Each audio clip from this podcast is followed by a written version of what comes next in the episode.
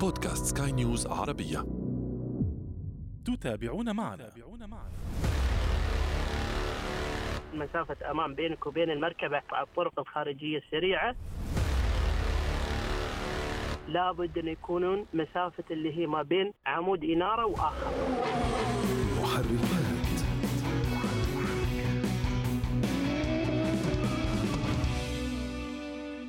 سائق يتصرف على سجيته، آخرون يرونه مهملا وهو يرى نفسه محقا. يقود مركبته على المسرب اليسار أي مسرب التجاوز، يقود بسرعة عالية قد تكون أعلى من السرعة القانونية للطريق، يلتصق بأي مركبة تعترض طريقه حتى تفسح له المجال. أكان سائقها راغبا بذلك أم لا؟ السائق الآخر إما يفسح ويجد مجالا لذلك، وإما تصيبه نوبة من العناد ويرفض أن يتنمر عليه أحد. فمن معه الحق؟ ابقوا معنا. محركات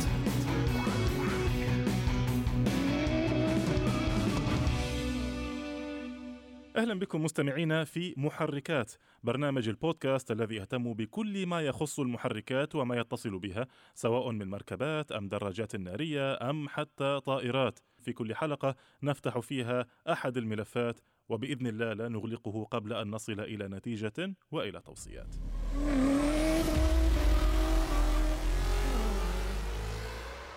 أهلا بكم من جديد. رجل كان يقود مركبته الصغيرة على أقصى اليسار من الطريق السريع، فلنقل إنه كان رجلا، ربما كان امرأة، ربما كان كبيرا في السن أو امرأة، ليس هذا موضوعنا. موضوعنا أن ذلك السائق كان ملتزما بالسرعة القانونية القصوى، لا أعلى منها ولا أقل. فجأة وبدون سابق إنذار يأتيه القدر المستعجل، مركبة عالية كبيرة زجاجها يتشح بالسواد، تأتي فجأة من اللامكان مثل السهم، تلتصق به من الخلف، ويبدأ هنا مسلسل الرعب المعتاد. هذا يلتصق بذلك، لا يترك مسافة أمان، أتحدث عن السائق في المركبة الخلفية، وذلك أي السائق الثاني في الأمام كان يريد أن يتنحى سريعا، لكن شعر فجأة بأن ذلك السائق خلفه وقح ولا يحترم الآخرين، وفجأة السائق أي الثاني في الأمام ركبه العناد، رفض أن يتزحزح عن عرش المسرب الأيسر. السائق في الخلف هنا يضرب أخماس في أسداس، كيف لا تترك للمجال؟ من أنت؟ لم يترك لا إضاءة عالية ولا زمامير متكررة، ناهيك طبعا عن أنه يلتصق بالسائق الأول بشكل خطير جدا، لا يترك حتى سنتيمترات. في النهاية قام ذلك السائق في الخلف قام بحركة رعناء وتجاوز عنه على كتف الشارع الضيق، وكاد أن يصطدم بفرع شجرة متدل، وانحرف فجأة تجاه السائق الأول الذي بدوره تفاداه بأعجوبة لينجوا كلاهما من حادث كاد أن يكون مميتا على الأقل لواحد منهما. توقف السائقان، نزلا من المركبة، بدأ الأول يلوم الثاني. أيا هذا، اعتبر أنني يا أخي كنت سائقا مجنونا، اعتبر أنني أرعن، اعتبر أنني لا أفقه لا أفهم، اعتبر أنني وقح، اعتبر ما تشاء يا سيدي. أي من هذه الاعتبارات ستجده مبررا مناسبا لك لتقوله أمام قاضي المحكمة أو حتى أمام قاضي القضاء أمام رب العباد عندما تكون سببا في قتل أحدهم بهذه القيادة المجنونة. ألم ترى ما كدت أن تفعله بي؟ الآخر يريد أن يبرر موقفه فيجيب: يا أخي وما أدراك أنني لست على عجلة من أمري، ما أدراك أنني لست في حالة طارئة فيها حياة أو موت. أما المفارقة هنا أعزائي المستمعين أن الطريق كان خاليا تماما من أي مركبات، كانت كل المسارب فارغة، لا يوجد سوى هذين السائقين اللذين يتنازعان حقهما على عرش المسرب اليسار. فمن كان الحق بيده؟ هل كان الحق بيد ذلك السائق الذي يقود بسرعة عالية، الذي يقول بأن القانون في صفه لأن هذا مسرب التجاوز، أم الحق بيد السائق الذي ارتبك أو عاند أو لا يريد أن يتزحزح عن الطريق، معتقدا طالما أنه يقود بالسرعة القانونية القصوى فليس لأحد الحق في التجاوز عنه؟ حول هذا الموضوع ينضم إلينا الآن العميد جمال العامري، المدير التنفيذي لجمعية ساعد للحد من الحوادث المرورية في العاصمة الإماراتية أبو ظبي. أهلا بك سيادة العميد. أهلا بك يا أخوي أشرف، الله يطول لي عمرك. أستاذ آه جمال، يعني آه نحن اليوم نتكلم عن آه السائقين المهملين، عن بعض العادات السلبية للسائقين المهملين تحديدا. البعض قد لا ينتبه أن هذه العادات مزعجة للآخرين، البعض قد لا يشعر بأن هذه التصرفات أثناء القيادة يمكن أن تؤدي إلى لا قدر الله حوادث مميتة في بعض الأحيان. يعني اليوم خلينا نتكلم على يعني ظاهرة منتشرة كثيرا في الشرق الأوسط تحديدا في الكثير من الدول العربية، هي ظاهرة عدم ترك مسافة أمان. يعني أنا باعتقادي كل من يملك سيارة كبيرة يعتقد بأنه هو ملك الشارع. أول شيء أشكرك أخوي أشرف بالنسبة لطال عمرك استضافتنا في البرنامج باسم جمعية ساعد للحد من الحوادث المرورية. بس قبل ما نسهب في في الموضوع يا طويل العمر، بس أبغى أحط مفهوم معين، ألا وهو مش عادة، هو سلوك سلوك إنساني بشري يتصرفه الإنسان بشكل اجتماعي معين. فنحن طال عمرك بالنسبة للبيهيفير اللي هي موجودة هذه طال عمرك نطلق عليها السلوك. فالسلوك هذا ممكن أن يتكرر مرة واثنين ومن عدة من الأخوان اللي هم في فئة عمرية معينة، فممكن أن نحن ننطلق بهالمفهوم هذا طال عمرك. طيب جميل، السلوك طالما كويس أنه مسكناها من نقطة السلوك. هذا السلوك كيف ينشأ وكيف ينتقل؟ يعني هل أنت أو لا لا بعيد الشر عنك لا هل ذلك الشاب آه الذي آه يمارس مثل هذا السلوك بيسويه لو كان في دولة أوروبية فلنقل فيها نظام قوي بيسويه، ولا فقط بيسويها في بلدان معينة، ولا فقط بيسويها في بلد لأنه هو يشعر بالأمان أنه هو ما حيتحاسب؟ يعني خلينا نتكلم بصراحة شوي. جميل جميل، لا بالعكس، يعني أنا يعني أشكرك على هذا هذه الشفافية اللي تتحدث فيها أخوي أشرف. اليوم لما نتكلم نحن على قيادة مركبة، اليوم لازم نفهم أن في مرحلة معينة أو مرحلة عمرية معينة. يعني اليوم تبدأ المرحلة العمرية المعينة مثل ما أقرها قانون السير والمرور لدولة الإمارات العربية المتحدة تبدأ من سن الثامنة عشر. فإذا طال عمرك اليوم لما أنا أشوف بعض التصرفات اللي موجودة ما أحدها بسلوك بس فقط، لا أحدها بسلوك مربوطة بفئة معينة من الفئة العمرية اللي نحن طريناها يا طويل العمر. نعم. اليوم اليوم لما أتكلم على الفئة العمرية اللي هي ما بين ثمانية عشر سنة إلى خمسة وعشرين سنة، ومن ال خمسة وعشرين سنة إلى خمسة وثلاثين سنة، تجد في هذا المفهوم اللي هو عدم ترك المسافة الكافية، السرعة اللي هو الغير قانونية أو اللي هو القيادة بطيش وتهور، كذلك طال عمرك التصرفات اللي ممكن أنها تعرض حياته وحياة الآخرين للخطر.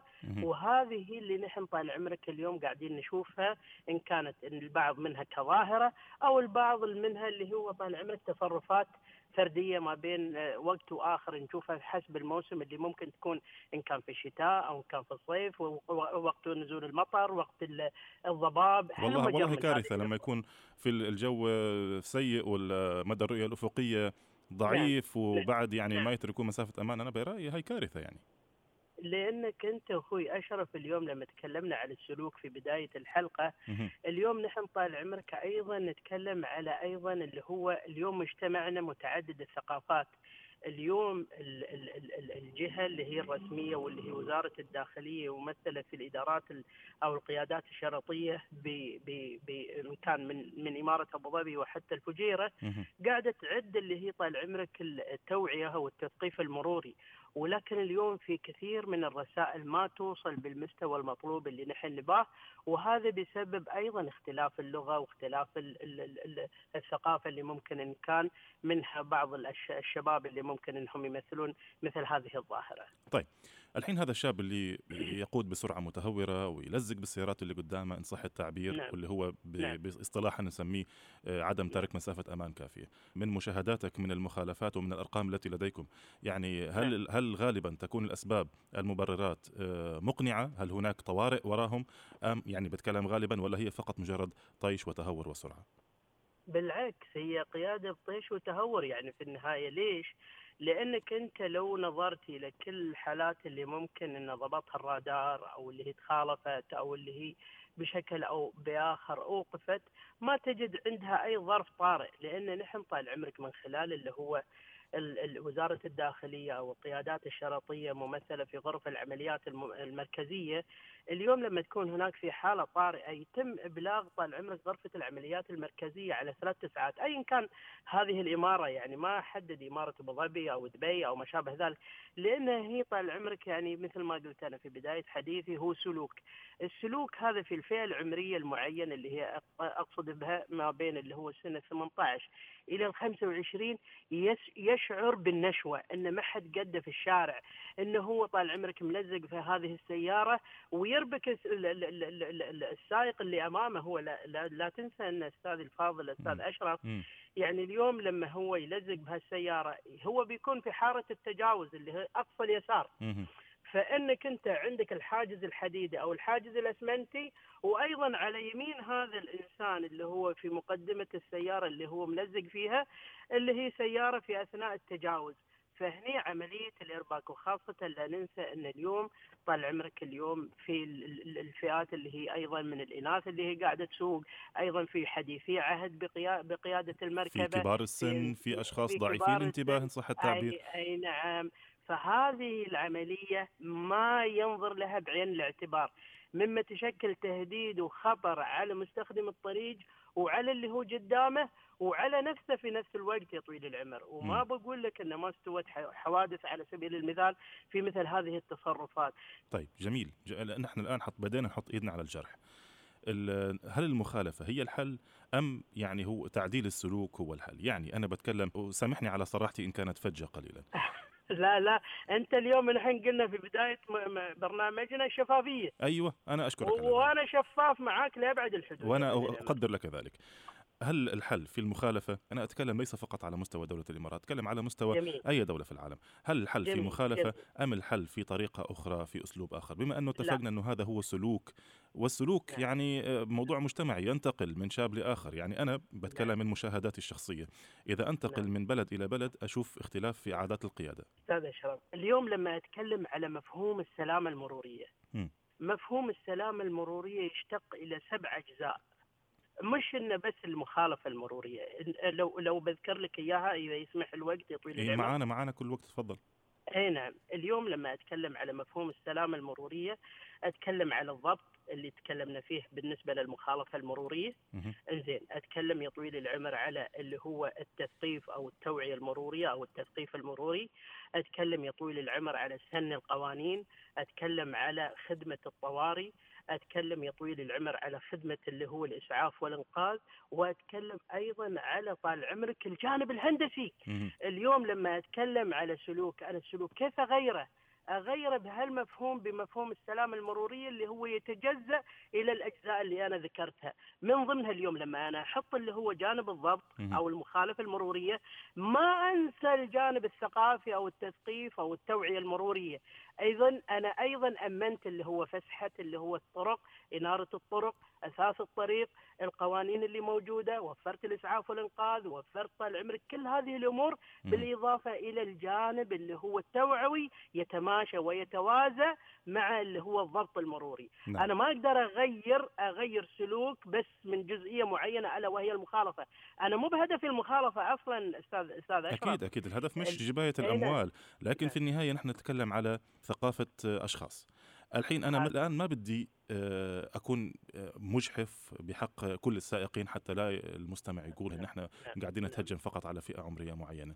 أنا بحط نفسي الآن في مكان الشخص الطرف الآخر. الطرف الآخر نقول أستاذ أشرف م. البعض يعني نحن ما نعمم الكلام. أي طبعا طبعا طبعا.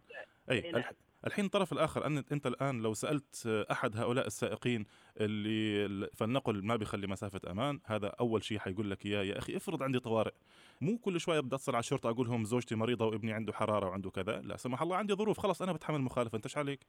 عن نفسي أنا كأشرف قبل يومين صار عندي حالة طوارئ، لكن ربنا الله الناس كانت متعاونة جدا، كانت تفتح لي الطريق لمجرد أني ما أعطي رباعي.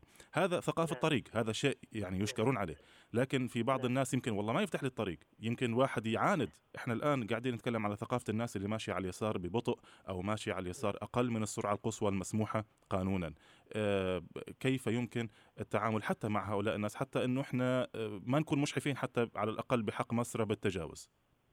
يعني شوف أنت كلامك جميل، لكن أنا أقول لك إياها بذكر لك الشيء بالشيء يذكر. على سبيل المثال نتذكر نحن طال عمرك لما كانت تستوي اللي هي الحوادث البسيطة والتوقف في نهر الطريق وسبب ويتسبب في زحمة لا تطاق، يمكن تعتد إلى عدد من العشرات من الكيلومترات بسبب حادث بسيط. نعم. هذه الثقافة يمكن أنت ما تلاحظها اليوم م. لكن هذه متى اشتغلنا عليها؟ اشتغلنا عليها من جانب التثقيف المروري، وكان الرديف للتثقيف المروري أو التوعية المرورية أيضا المخالفة.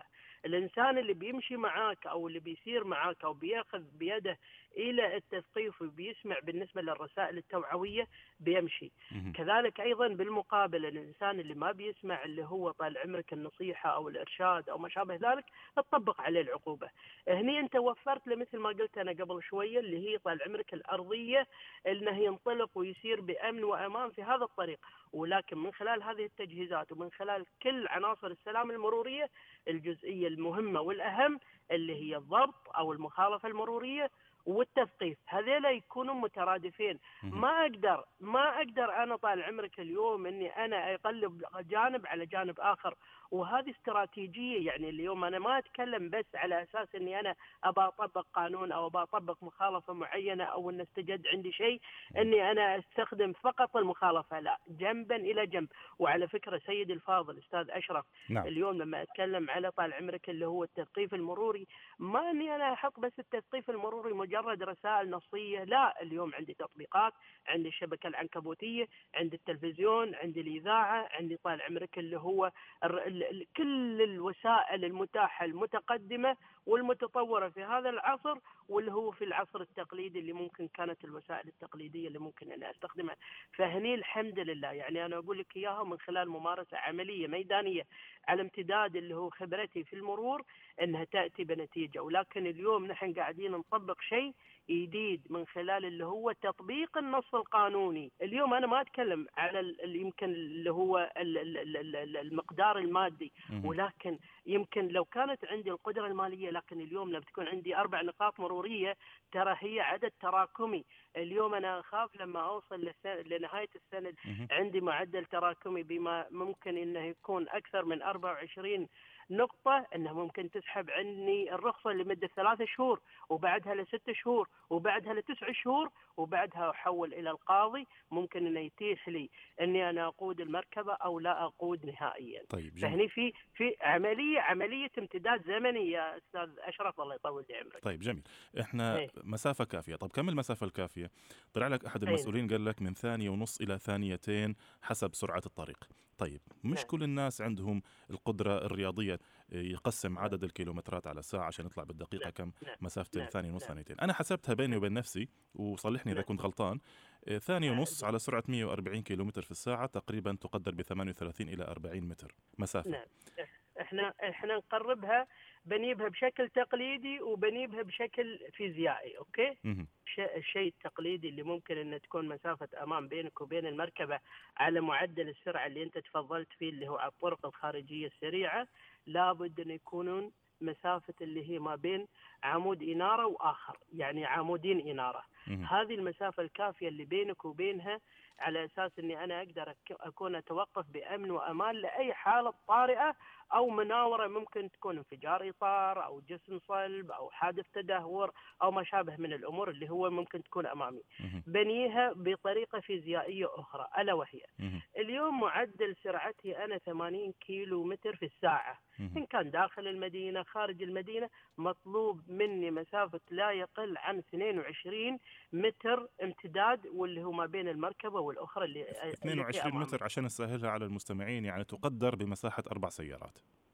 نعم، ولو أني أنا زدت السرعة شوية أستاذ أشرف، ممكن أنه إذا كنت أسوق ما بين معدل اللي هو مئة وعشرين كيلو متر في الساعة أريد لي خمسين متر على أساس أني أنا أتوقف وأناور بشكل يقيني بشكل مريح ومن غير ما تعرض الناس للإرباك أو للخوف. لكن أنا هذا، هل سيتم محاسبة الناس بدقة فعلا ولا سيتم توعيتهم بطريقة ما؟ يعني أنا ب... أنا بالنسبة لي أنا بتكلم على على ثقافة ناس مو متعودين على مسافة واسعة جدا. يعني الناس فيهم خير طبعا، في ناس تترك مسافة أمان بس ما يترك أربعين متر، يمكن يترك عشرة متر. طب إذا كان اللي قدامي أبطأ مني، يا ألزق فيه واخترق القانون، فبإمكان الشخص اللي أمامك يوقعك بالغلط إذا كان هو سواق تبعد هو غلط، إذا كان ذلك الشخص خايف لسبب ما، إذا كان ذلك الشخص ما عنده اطلاع كافي على سرعة الطريق القانونية، إذا كان ذلك الشخص ماسك اليسار عناد أو بيلعب بالتليفون وناسي أو أي أي سبب من الأسباب. يعني شوف اليوم أنا ما بقبل الكلام اللي قلت لي إياه على سبيل المثال لك الاحترام والتقدير، ولكن أنا بقيس هذا الكلام، نعم. بشوف عملية ردة الفعل بالنسبة للفئات العمرية المختلفة، وبشوف تصرفات هؤلاء السائقين بكل مختلف فئاتهم العمرية شو بيكون، مم. وهني نقدر نحكم ونقيس إذا كان هناك في استجابة فورية أو هناك من الناس الأرعنين اللي ممكن أنهم يتم ضبطهم من خلال الأجهزة. واليوم الجهاز هذا اللي هو جهاز الفيترونيك متعدد الأغراض. شو أقصد متعدد الأغراض؟ اليوم هذا الجهاز يقدر أنه يضبط أكثر من مخالفة مرورية في آن واحد لأي من الأشياء اللي ممكن أنك أنت تدخلها على هذا الجهاز الكمبيوتر، ومن ضمنها اللي هو تم إعداده على أساس أنه يضبط اللي هو جهاز الفيترونيك أو رادار الفيترونيك اللي هو الأسطواني الشكل، على أساس أن طال عمرك يتم ضبط اللي هو المخالفين من عدم ترك المسافة الكافية، نعم. باللي هو المرور أمامه. فأنا نعم. أعتقد والله أعلم، وأنا طال عمرك يعني سعيد بهذا الإجراء لأنه فعلا بيرفع، وبالفعل خطوة جميلة على الطريق الصحيح، يعني لا أنكر ذلك. سيادة العميد جمال عامري، المدير التنفيذي لجمعية ساعد الحد من الحوادث المرورية في العاصمة الإماراتية أبو ظبي، شكرا شكرا, شكرا جزيلا لك سيادة العميد، وإن شاء الله لنا لقاءات أخرى إن شاء الله. شكرا جزيلا، أهلا وسهلا. أهلا وسهلا، يعطيك العافية. إذن بهذا مستمعينا وصلنا وإياكم إلى ختام هذه الحلقة من بودكاست محركات. ابقوا معنا في حلقات أخرى ومواضيع أخرى سوف نتناول فيها الكثير من المواضيع التي تهمكم جميعا، بما أنكم تقودون مركبة أو دراجة أو حتى طائرة. كنت معكم في هذه الحلقة أنا أشرف فارس، دمتم دائما وأبدا في أمان الله، مع السلامة. محركات.